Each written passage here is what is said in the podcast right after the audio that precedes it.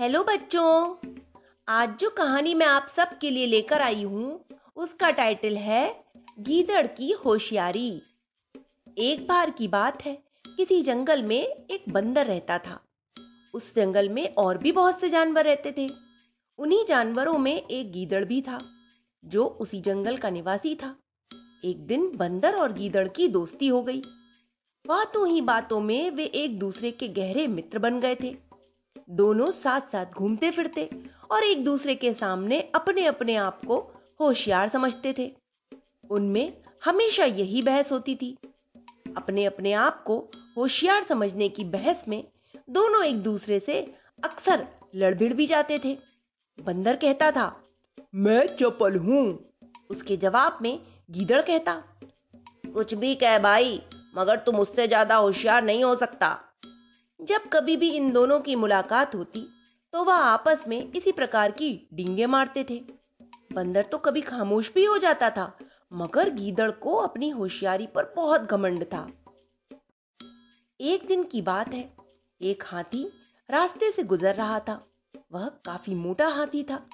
उस समय बंदर एक पेड़ पर बैठा हुआ था।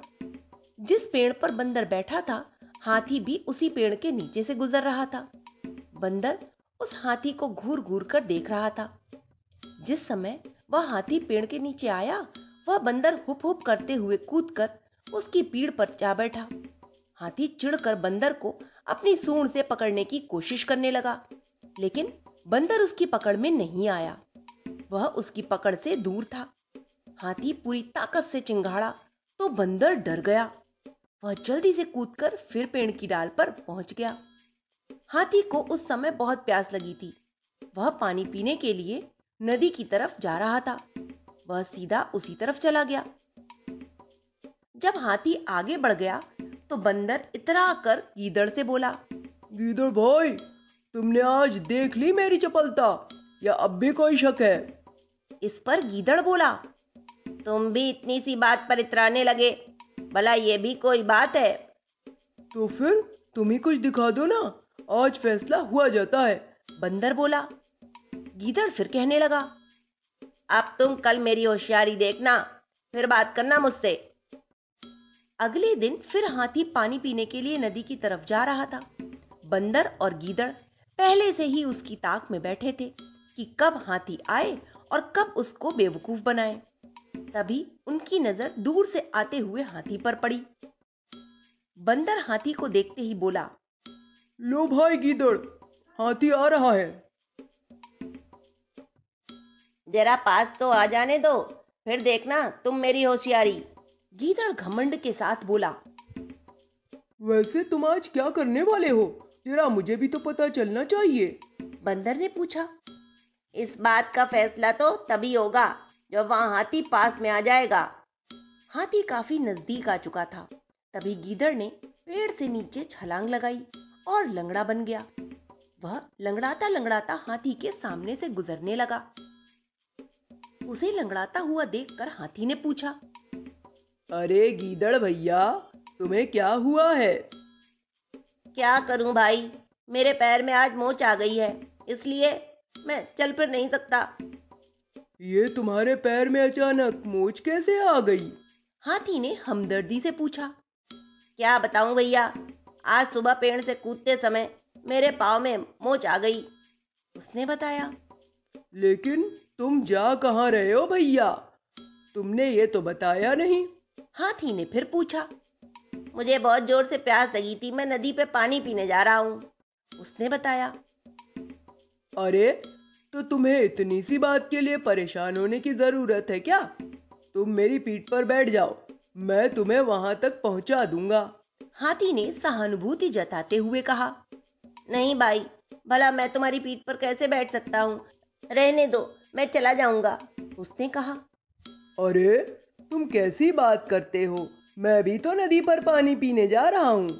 हाथी ने कहा ठीक है भैया अगर तुम इतनी जिद कर रहे हो तो मैं तुम्हारी पीठ पर बैठ जाता हूँ गीदड़ बोला। फिर गीदड़ तुरंत उछल कर हाथी की पीठ पर बैठ गया।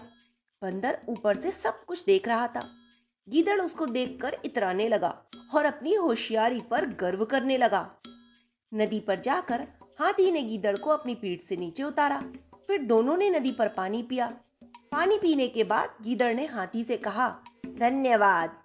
धन्यवाद कैसा भाई? ये तो मेरा फ़र्ज़ था। इतना कहकर हाथी अपने रास्ते को चल दिया। गीदड़ अपने निवास की ओर लौट चला। वहाँ जाकर वह बंदर से मिला और कहने लगा देख ली मेरी होशियारी। बंदर ने कहा इसे होशियारी नहीं बल्कि ठगी कहते हैं। मगर याद रखना किसी को बार बार ठगा नहीं जा सकता। वह सिर्फ़ एक ही बार ठगा जा सकता है। यह बात सुनकर गीदड़ बुरी तरह चिढ़ गया और झल्ला कर बंदर से बोला अगर तुम्हें इतनी मेरी होशियारी पर शक है तो फिर देखना मैं कल फिर हाथी को मूर्ख बनाऊँगा। कुछ समय पश्चात एक बार फिर हाथी नदी पर पानी पीने के लिए जा रहा था। उसने रास्ते में गीदड़ को देखा। गीदड़ फिर डगमगाता हुआ चल रहा था। ऐसा लग रहा था कि जैसे वह कई दिनों से बीमार है। हाथी गीदड़ का यह नाटक समझ गया था। उसने गीदड़ को सबक सिखाने का फैसला किया। वह पहले की तरह गीदड़ को पीठ पर बिठाकर नदी तक पहुँच गया। इस बार हाथी नदी में काफ़ी आगे तक पहुँच गया। यह देखकर गीदड़ बहुत बुरी तरह घबरा गया, क्योंकि उसे तैरना नहीं आता था। आगे जाकर हाथी ने नदी में डुबकी लगाई। गीदड़ हाथी की पीठ से सरक कर नदी में जा गिरा और तेज बहाव के साथ बह गया। हाथी ने उसकी मदद भी नहीं की। तो इस तरह गीदड़ की होशियारी उसे ही भारी पड़ गई।